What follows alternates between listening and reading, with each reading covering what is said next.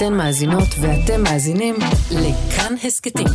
כאן הסכתים, הפודקאסטים של תאגיד השידור הישראלי. ב-1993 העולם כולו שר המנון של להקה בריטית אחת.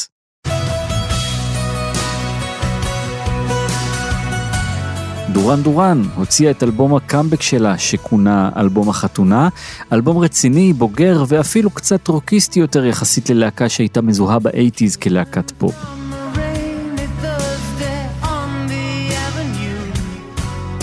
חברת התקליטים שייצגה אותם בארצות הברית הייתה גם חברת התקליטים של רדיואד, וזה נשמע להם הגיוני מאוד לצרף את שתי הלהקות הבריטיות הגמומיות לסיבוב הופעות משותף.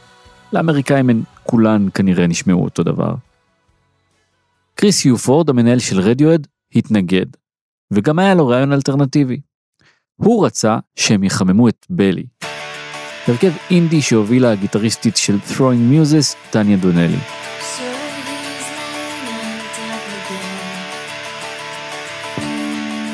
יכול להיות שהבן אדם הזה לא כשיר לנהל? זה הרי לא יהיה ניחוש מופרע מדי לחשוב שבלי יביאו פחות קהל, יכניסו פחות כסף ופחות פרסום מדורן דורן. אבל יודע צדיק נפש בהמתו. סליחה, תום יורק. קריס יופורד ידע שבלי היו הרבה יותר קרובים לטעם המוזיקלי של רדיואד, ולאיך שהוא והלהקה רצו שהקהל יתפוס אותם.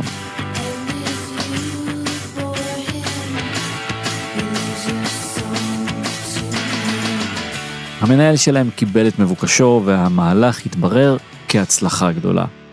שתי הלהקות הסתדרו מצוין, הקהל חיבק, ובין שלל הגיגים שהם חלקו, הייתה גם הופעה באתנס ג'ורג'יה, שבה נכחו שניים מבכירי מוזיקיה, מייק מילס וביל ברי מ-R.E.M. חברות שעוד תשפיע עליהם בהמשך. אבל רדיואד לא יכלו להימלט מהייחוס הבריטי. בסוף הטור המשותף נקבעה להם הופעת חימום בלאס וגאס ללהקה מתקבקת אחרת מהאייטיז, Tears for Fears. וזו הייתה חוויה נוראית עבורם. צוות ההגברה התייחס אליהם באופן משפיל, ולא נתן להם לעשות סאונד צ'ק ראוי, וכאילו זה לא היה מספיק, בסיום אותה הופעה, Tears for Fears ביצעו גרסת כיסוי לקריפ. גרסה שאיך לומר, קצת החמיצה את האירוניה בשיר.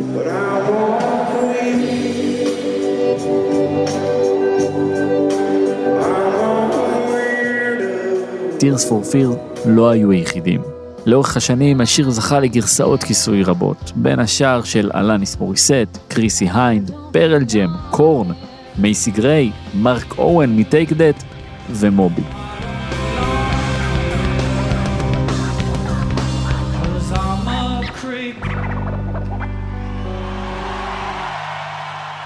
השיר הפך גדול יותר מהלהקה עצמה.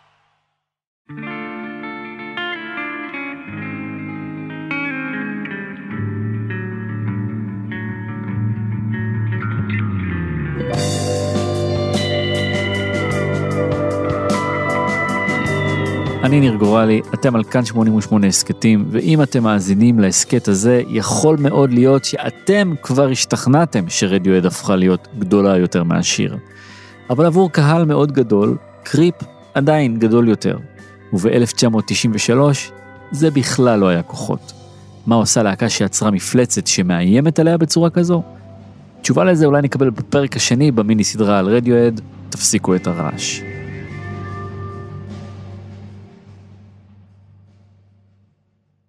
סיבוב ההופעות נמשך גם באירופה ובבריטניה ושחק את הלהקה לגמרי. כשכמה שנים אחר כך ג'וני נשאל אם היו מריבות בלהקה, הוא אמר שזה היה יותר גרוע ממריבות. היה שקט, היה ריחוק, הם לא דיברו אחד עם השני. בריאיון ל-NME, תום אמר, ברגע שאתה מצליח, אתה נעלם במעלה התחת של עצמך ומאבד את זה לנצח. כשחזרתי לאוקספורד הייתי בלתי נסבל. אתה מתחיל להאמין שאתה האמן הרגיש הזה שחייב להיות לבד, להיות אדם מלודרמטי ומיוסר כדי ליצור מוזיקה טובה. אבל האמת היא שזה בדיוק ההפך. כל הדברים האלה קורים לך בלאו הכי, אתה לא צריך לשבת ולגרום להם לקרות. קריס יופורט המנהל אמר שלתום היה קשה יותר משאר חברי הלהקה, כי רוב תשומת הלב הייתה סביבו. בכל הדילמה הזו של הצלחה מסחרית אל מול יושרה אומנותית, היה לתום קשה למצוא את עצמו. גם יתר החבר'ה נשאו צלקות מאותה השנה. ג'וני גרינווד נהיה הרבה יותר מופנם, ובילה את רוב הזמן שלו במיטה של אוטובוס ההופעות שלהם מאזין לווקמן שלו. קולין גרינווד הפך לחבר טוב של הצוות הטכני והעדיף להסתובב איתם ולא עם חבריו ללהקה. פיל סלווי ואד אובריין העדיפו להתרכז בחיים הפרטיים שלהם באוקספורד. הם לא נהנו מהופעות, הם לא ערכו חזרות, הם לא כתבו שירים. נמאס היה להם לנגן את אותם שירים שוב ושוב, ואת Creep במיוחד. בשלב מסוים, תום אמר שזה הרגיש לו כמו לנגן גרסת כיסוי למישהו אחר. לרוע המזל שלהם, היה יחס הופכי בין חוסר הרצון שלהם לנגן את השיר, לרצון של כל מי שהגיע להופעות שלהם לשמוע רק אותו.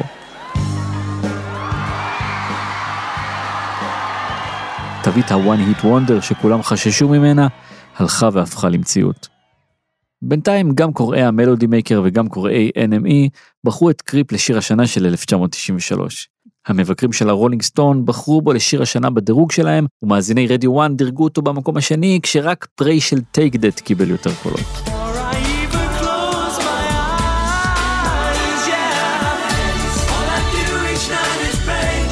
התוכנית המקורית של רדיואד הייתה להוציא את האלבום, להופיע קצת ולחזור לסטודיו. אבל ההצלחה של קריפ כל כך הגדילה את הביקוש להופעות שלהם, שזה שלח אותם לשנה שלמה של טור מתיש. בתחילת 1994, רדיואד מצאו את עצמם סוף סוף בבית עובדים על שירים חדשים. המפיק שהם רצו לעשות איתו את האלבום השני היה ג'ון לקי, מי שבתחילת הקריירה שלו היה עוזר טכנאי של פיל ספקטור באלבום All Things Must Pass של ג'ורג' הריסון, ובהמשך גם עבד עם פינק פלויד וסטון רוזס. לקי, אז בן 45, כבר הסכים והתוכניות התחילו להתגבש, כשלפתע הוא הוזעק לסיים עבודה על אלבום של הרכב אחר מאוקספורד, להקת רייד. רדיוהד באקט של רצון טוב לקולגות הסכימו לדחות את הכניסה לאולפן לסוף פברואר, דחייה שהפכה למשמעותית בלוח הזמנים הלחוץ שהוטל עליהם. ובינתיים, הלחץ על רדיואד הלך וגדל. לחץ פנימי שהם בעיקר הפעילו על עצמם להקליט אלבום שלא ייפול מההצלחה של פבלו האני. בריאיון לטורונטו סטאר, קולין גרינווד אמר, היינו צריכים להתרחק כמה שאפשר מקריפ. איך לעשות את זה הפך להיות חור שחור ענק ושואב אנרגיות. ואם להוסיף ללחץ, חברת התקליטים שלהם EMI שמה להם דדליין על הראש. אוקטובר 1994. שמונה חודשים בלבד מתחילת ההקלטות. כדי להוסיף עוד קצת סטרס, EMI הציע שהם יקליטו קודם את הסינגל המוביל, שכמובן לאף אחד לא היה חצי מושג מהו. אנשי הלייבל לא הסתירו את הרצון שלהם לייצר להיט, והנוכחות שלהם באולפן בהחלט לא תרמה. רדיוהד והמפיק לקי לא הצליחו להתקדם מילימטר. הרגשנו כמו עכברים קטנים ופרנואידים בכלובים, אמר ג'וני גרינווד. פחדנו מהכלים של עצמנו. תום יורק סיפר מאוחר יותר על הלחץ שהוא היה נתון בו, שאם לא היה מצליח להשלים את האלבום, כנראה שהיה מוותר על הכל. זה היה הדבר הכי קשה שעשינו בחיים.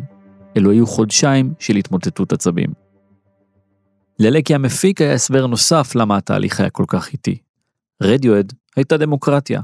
לכל אחד בלהקה הייתה דעה, והדעה שלו גם נחשבה. רגע לפני פיצוץ, לקי בא עם רעיון. שתום יורק יקליט כמה מהשירים בעצמו לבד עם גיטרה אקוסטית. תום אהב את החופש. הוא אמר, ג'ון לקי היה אומר כל הזמן do what the fuck you want, ואף אחד מעולם לא אמר את זה בצורה הזו. השיר הראשון שתום השלים נכתב בעקבות השראה שקיבל מזמר אמריקאי שבדיוק ראה בהופעה בשם ג'ף בקלי. יום אחרי ההקלטה של תום, החבר המלומד מוזיקלית בלהקה, ג'וני, הלביש עליו את עיבוד המיתרים. הסשנים ההם אולי לא עמדו בציפיות המופרכות, אבל שיר אחד גמור לאלבום החדש כבר היה מוכן. Fake Plastic Trees.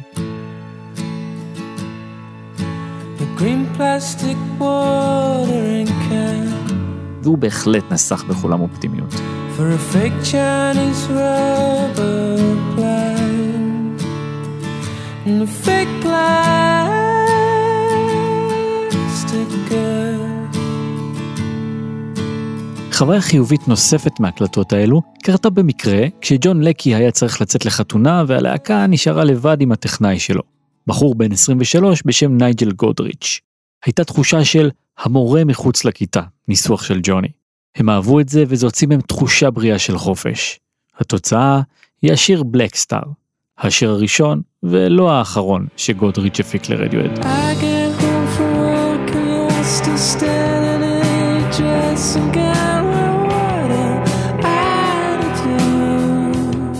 באפריל הזמן שלהם באולפן נגמר, והעבודה על האלבום הוקפאה. הם היו מחויבים לצאת לעוד סיבוב הופעות קצר, והדדליין, אלבום באוקטובר, כבר היה אבוד.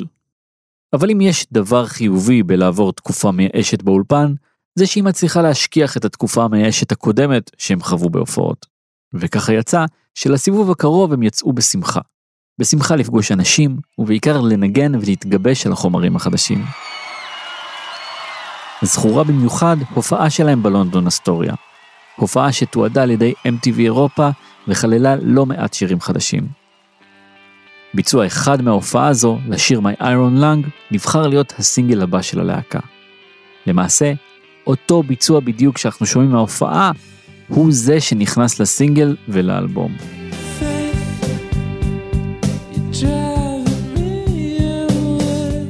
השיר שנכנס לנעליו הגדולות של קריפ בתור הסינגל המוביל, היה סוג של אנטיתזה אליו. הוא נכתב בבוקר המופע שהם ביטלו בפסטיבל רידינג, כשתום נשאר מאוכזב בבית עם כאב גרון. השם My Iron Lung הגיע מתמונה של ילד חולה בשנות ה-50, עטוף בתוך ריאת ברזל, מכונת הנשמה ישנה. והמטאפורה כאן היא שתום מתייחס ל Creep כאל ריאת הברזל של הלהקה. לפחות ככה תפס אותה מהעולם החיצון. גוף שאין לו יכולת לקיים את עצמו ללא הלהיט. ביוני הם חזרו לאולפן. אולפן אחר, ולא סתם אולפן. אייבי רוד. זה אולי נשמע לנו מכובד, אבל זה בדיוק מה שהפריע לחברים, כי הוא גם הרגיש מעונב מדי. כמו להיכנס למוסד מפורסם ומצוחצח. כמו להרגיש חלק מתעשייה. בעתיד הם בהחלט יחפשו מקומות מעניינים ואינטימיים יותר להקליט, אבל בינתיים יש לוז ויש ציפיות, ורדיואד עדיין לא לגמרי הרוויחו את החופש לעשות את מה שהם רוצים, אז הם עשו את מה שאמרו להם. נכנסו לאולפן והקליטו. רק שהפעם דברים פשוט זרמו. הטור החזיר להם את הביטחון העצמי, ושירים שפעם הם נברו בהם שעות, הוקלטו ברגע. בקיץ, בזמן שהשירים נכנסו למיקס, רדיוד יצאו להופיע בשורה של פסטיבלים. בגלסטנברי הם חוו לראשונה את הטעם של קהל ענק ומפרגן. ברוסקילדה בדנמרק הם חוו לראשונה את הטעם של קהל ענק ולא מפרגן. אבל הפסטיבל שכולם ציפו לו, ורדיוהד במיוחד, היה פסטיבל רדינג. אותו אחד שהם ביטלו שנה קודם לכן בגלל ההתפרקות הפיזית, וכנראה גם המנטלית של תום. למורת רוחם של המנהלים שלהם, ההופעה הזו כללה הרבה שירים חדשים בסט, דבר שיהפוך להיות הרגל אצלם. זה לא מנע מההופעה להיות הצלחה, ואולי בגלל זה גם ההרגל הזה יתקבע.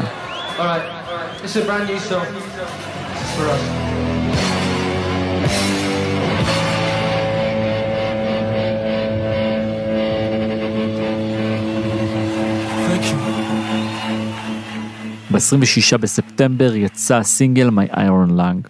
השיר אמנם נכנס ישר למקום ה-24 במצעד הסינגלים, אבל לא התרומם מעבר לזה ולא זכה להשמעות ברדיו בבריטניה. בארצות הברית המצב היה אפילו יותר גרוע. אמנם הקולג'ים חיבקו את השיר, אבל מחוץ להם הוא לא מכר. החשד שמאות אלפי האמריקאים שרכשו את פבלו האני עשו את זה בגלל שיר אחד, התממש. באמריקה לא נוצר פן בייס אמיתי ללהקה. מהצד השני, אפשר לטעון גם שכישלון הסינגל היה בסך הכל נבואה שהגשימה את עצמה, היות וללייבל לא הייתה שום אמונה שהשיר יצליח, ובהתאם הם גם כמעט ולא השקיעו בקידום שלו. אבל הכישלון הזה הוכיח את עצמו גם כהצלחה. בעיקר כי עיתונות המוזיקה האלטרנטיבית, זו שבזה ל-one it wonders ממוסחרים, אבל מתה על אנדרדוגים, סוף סוף לקחה את רדיואט ברצינות. העובדה שהסינגל לא מכר, אבל תחנות הקולג'ים אהבו, עזרה להם לשפר את התדמית. קהל חדש זכה להכיר ולהעריך אותם בזכות הניסיונות האומנותיים שלהם, ולא רק בגלל ששיר אחד נוגן ברוטציה גבוהה ברדיו. במילים אחרות, קצת יותר טניה דונלי וקצת פחות דורן דורן.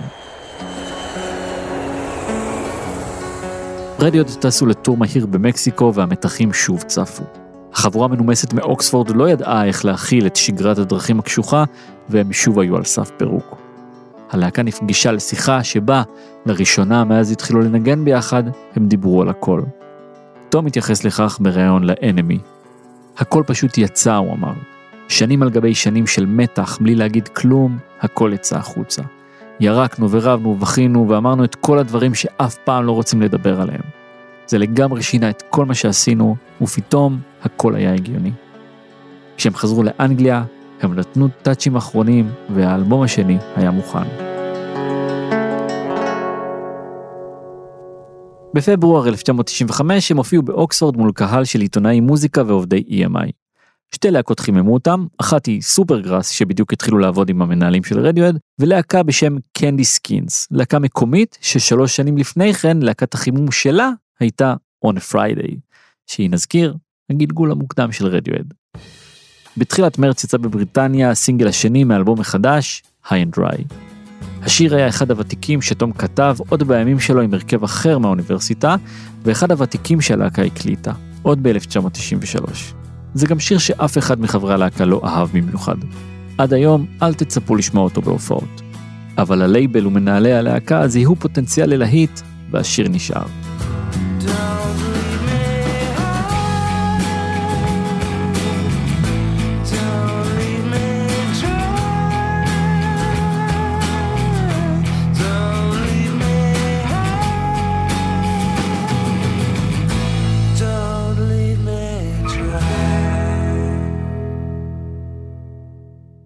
שבועיים אחר כך יצא אלבום The Bands. שם האלבום נגזר מתופעה פיזיולוגית שקורית לצוללנים אם הם עולים מהר מדי אל פני המים בלי להתחשב בשינויים בלחץ האוויר. זה גורם לכאבים שמובילים להתכווצויות. המטאפורה ברורה, אבל אני בכל זאת אגיד אותה. רדיואד עלו מהר מדי. קריפ היה מצליח מדי, ואחריו הגיעו תופעות הלוואי. הלחץ מחברת התקליטים, החשדנות של התקשורת והמתחים בלהקה. אלו הכאבים. ההתכווצויות הם השירים שנוצרו מהכאבים האלו, השירים שהרכיבו את האלבום The Bands. האלבום היה קפיצה קדימה עבור הלהקה. אם האלבום הראשון התמקד בשירים שתום יורק הביא, בשני הם כתבו שירים יחד וכולם הכניסו רעיונות. הוא יותר אפל ופחות זועם מקודמו פבלו האני, ויש בו עיסוק גובר בחרדה ומלנכוליה, תמות שהם יפתחו עוד יותר באלבום הבא שלהם. אם אתם מחפשים דוגמה להתקדמות שהם עברו ככותבים, תמצאו אותה באחד הקטעים המרימים יותר ב-The Bands, השיר Just. זה שיר שכתב בעיקר ג'וני, שלדברי תום, ניסה להכניס כמה שיותר אקורדים לתוך שיר אחד.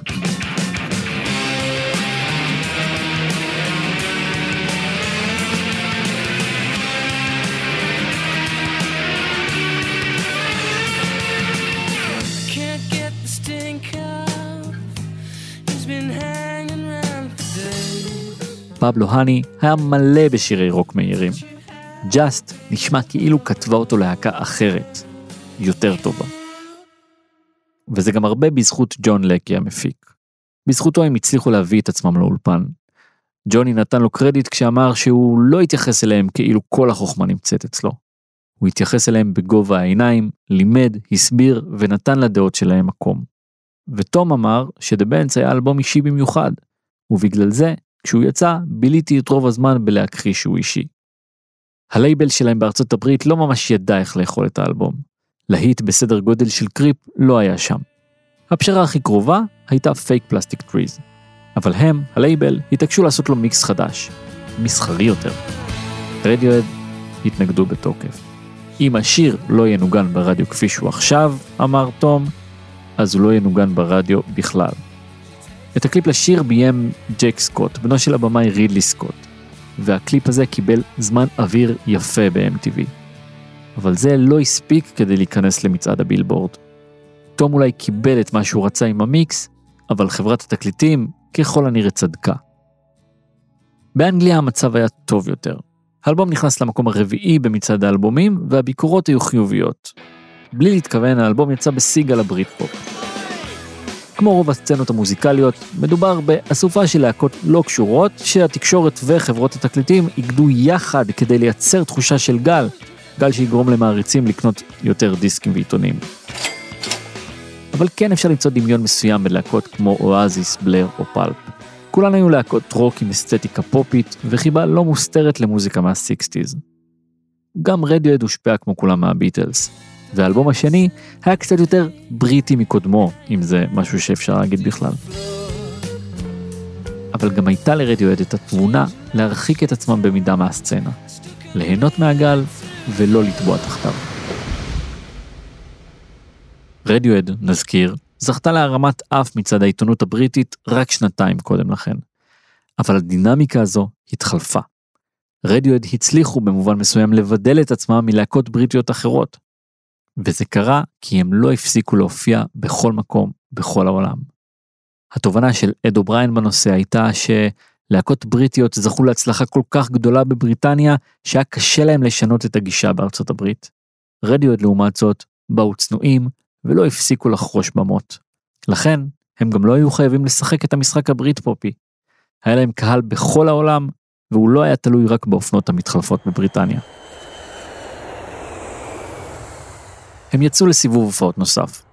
הם הגיעו לארצות הברית ושוב מצאו את עצמם בלוז מתיש. תום שוב חווה משבר בריאותי שהתפתח למשבר מנטלי וכמעט גרם לו לפוצץ הכל ולחזור הביתה. היה ברור למנהלים שלהם שכדי להציל את הלהקה צריכים לתת להם זמן לנגן ולכתוב שירים חדשים. אחרת, מה שקרה בפבלוהני יקרה שוב, ואולי הפעם הם לא יצליחו להרים את עצמם. הפתרון, לשכור להם חדרי חזרות בכל עיר שבה יש להם יום חופשי. לאט לאט שירים חדשים התחילו להיווצר ולמצוא את עצמם בסט-ליסטים. שיר אחד כזה היה שיר בשם Subterranean Homesick Alien.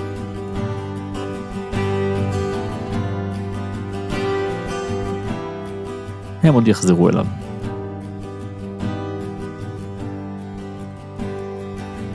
of the morning, I keep forgetting the smell of the warm summer air.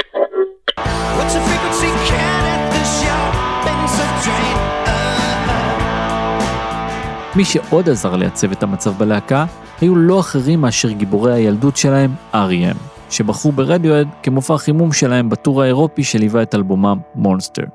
סיבוב שגם הביא את רדיוהד בפעם השנייה לישראל. הפעם לאיצטדיון רמת גן. R.E.M נתנו הרבה השראה וביטחון לרדיוהד.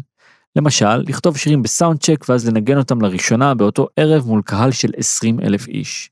תום יורק ומייקל סטייפ פיתחו קשר מיוחד, וסטייפ עזר לו ליישב לא מעט מהקונפליקטים שהיו לו לגבי המקום שלו בלהקה, בדרכים ובתעשייה כולה. בואו נתעכב רגע על החברות הזו. הסיפורים הקלאסיים סביב אגדות רוק הם סיפורים על יוצרים מיוסרים שהעדיפו להישרף מאשר להתפייד. שם קוד מועדון 27. אבל לחץ חרדה ודיכאון הם לא בהכרח מחלות חשוכות מרפא. גם תום יורק היה מיוסר בעקבות ההצלחה הגדולה והמיידית. אני מאמין לו. זה באמת חתיכת דבר שקורה לך. ואם זה קורה לך בגיל 20, אז אני בכלל משוכנע שזה שורט. אבל הוא מצא דרכים להתמודד עם הייסורים האלה. ואחת מהן היא החברות עם סטייפ.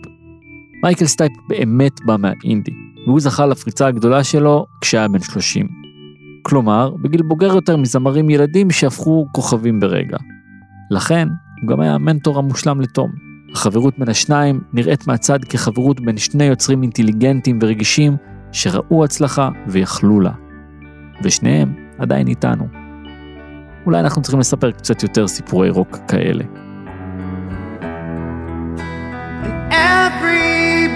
Hurts sometimes.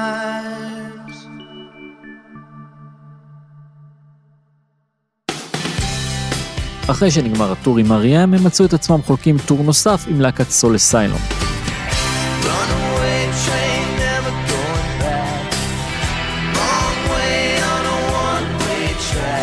במובנים מסוימים שתי הלהקות עברו חוויה דומה בארצות הברית. מקדמים אלבום שלא זכה לעשירית ההצלחה ותשומת הלב של האלבום הקודם, ומנסים לברוח מלהיט. הטור היה קשוח, ג'וני חווה בעיות שמיעה, וכל הציוד שלהם נגנב. כשהם הגיעו להופעה במינכן בסוף נובמבר, זה היה תום שנשבר והתעלף על הבמה. אבל גם זה לא עצר אותם. וזה אולי ההבדל בין רדיואד מהטור של פבלו האני שכמעט התפרקו, לרדיואד מהטור של דה בנדס, שממנו הם יצאו מחוזקים למרות אותם קשיים בדיוק. הם לא נתנו לקשיים המנטליים לשבור אותם, אלא הצליחו לתעל אותם לכדי יצירה. לשמור על היצירה הזו, ולאט ובזהירות לקחת עליה בעלות ולהביע את הרצונות שלהם כלפיה. אבל הם גם לא היו פרימדונות. כשהגיע הזמן לצאת להופיע, הם התייצבו לעבודה ועמדו בכל המחויבויות שחברת התקליטים נתנה להם. בסוף 1995 כבר היה ברור ש"דה בנדס" הוא הצלחה. השוויתי קודם בין פבלו האני לדה בנץ. פבלו האני סיפק המנון אחד אלמותי שכמעט מיד הפך לקלאסיקה. בדה בנץ לא היה המנון אחד כזה. היו חמישה לפחות. פשוט לקח להם קצת יותר זמן לתפוס. קוראי המלודי מייקר בחרו בו במקום השני באלבומי השנה, מיד אחרי What's the Story Morning Glory של אואזיס. כשסיכומי השנה יצאו, לרדיואד כבר היה ברדיו סינגל חדש שנכתב והוקלט כחלק מפרויקט צדקה שהם הוזמנו להשתתף בו. שיר שסימן את תחילתו של פרק חדש בלהקה, ועליו נרחיב בפרק הבא. אבל היה עוד סינגל אחד שיצא מתוך The Bands. בינואר 1996 יצא בבריטניה Street Spirit בסוגריים Fade Out. שיר שתום יורק סיפר שהוא כתב בהשראת R.E.M.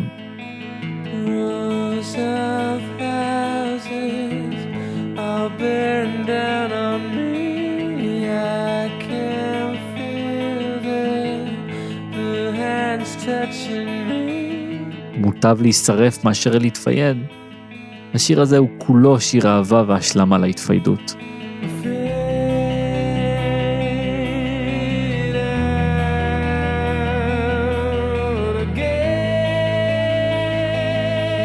הפתרון לחוסר התכלית של הקיום הוא פשוט להתקיים ואז להתפייד, ואז להתפייד שוב עוד ועוד. התפיידות כמנגנון הישרדות. שיר שהשורה שסוגרת אותו ולמעשה את האלבום כולו היא Immerse Your Soul in Love, טבול את נשמתך באהבה.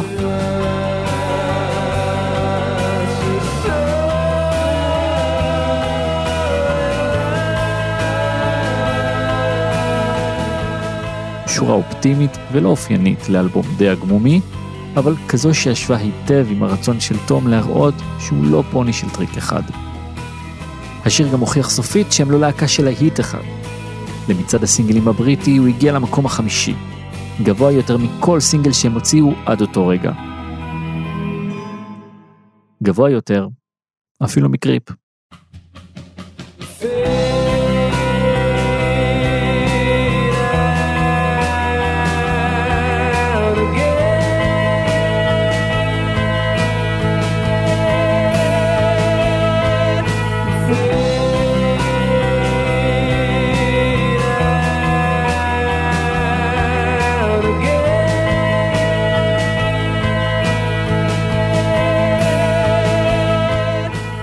האזנתם לפרק השני של תפסיקו את הרעש, המיני סדרה של כאן 88 הסכתים על רדיואד. תחקיר והפקה שרלוט לוי ועופרי מקוב. עריכת סאונד ומיקס רחל רפאלי ועודד דוידוב. סייע בעריכה שרון לרנר. סיור בהפקה מאיה דרוקמן, נעמי שלו וגיל מטוס. עורך כאן 88 הסכתים הוא תומר מולביטזון. תודה רבה לעופרי גופר, תומר קריב ויונתן קוטנר. פרקים של כאן 88 הסכתים זמינים באתר ויישומון כאן ובכל יישומוני הסכתים. אני ניר גורלי, תודה על ההאזנה, ניפגש בפרקים הבאים.